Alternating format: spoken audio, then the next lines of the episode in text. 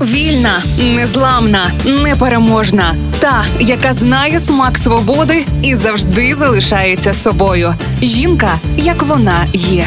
Про жінок, які змінили хід історії в програмі Ольги Талипської на Радіо Перше. Софі Такер, американська співачка та акторка єврейського походження, родом з Вінничини, володарка неофіційного титулу Перша леді шоу-бізнесу у США в 1930-х роках, президентка Американської федерації акторських профспілок. Соня Калеш, таке справжнє ім'я Софі Такер. Народилась вона 13 січня 1887 року у Тульчині. Її сім'я емігрувала до США, коли Соня була ще маленькою і оселилась у Коннектикуті.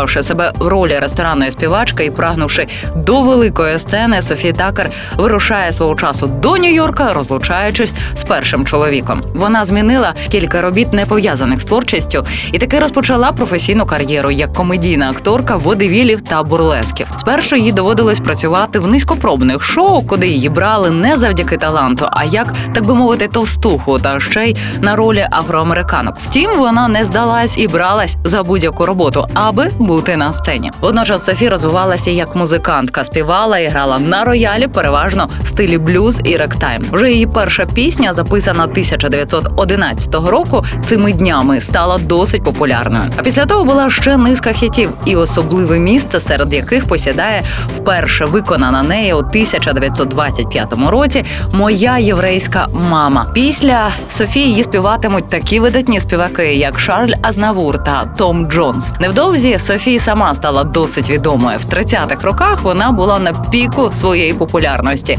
як співачка та акторка, яка знялась у парі десятків повнометражних фільмів та короткометражок. Зокрема, на її рахунку бродвейські мелодії, чортиці не плачуть, ідучи за хлопцями та інші. Її популярність та авторитет серед іншого засвідчує обрання очільницею Американської федерації акторських профспілок. Сталося це 1938 року. Та все ж вона була не форматом для голівудського кіно. Натомість на естраді їй не було рівних. За екстравагантну поведінку на сцені Софія отримала прізвисько Остання з гарячих матусь. Так називали типаж повних гострих на язик матусь, які не соромились говорити зі сцени про секс та використовувати ненормативну лексику. Цей образ був центральним в жіночій чорній комедії США того часу і залишається популярним і досі. Саме його Софі Такер використовувала і сама стала його взірцем.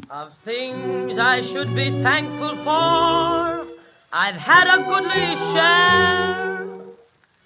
And as I sit in the comfort of a cozy chair, my fancy takes me to a humble east side tenement. Three flights in the rear to where my childhood days were spent. Wasn't much like paradise, but amid the dirt and all, there sat the sweetest angel, one that I fondly call my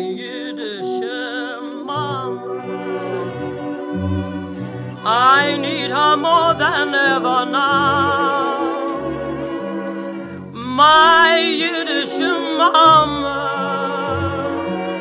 I'd love to kiss that wrinkled brow. I long to hold her hands once more, as in days gone by, and ask her to forgive me for things I did that made her cry. How few were her pleasures. She never cared for fashion styles. Her jewels and treasures, she found them in her baby smiles.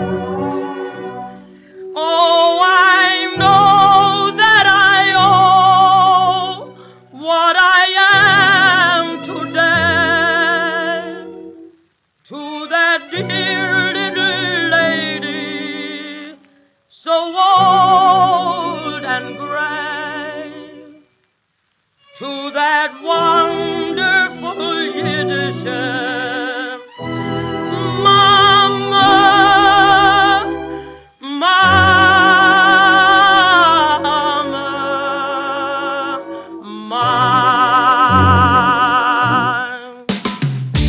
Жінка, як вона є.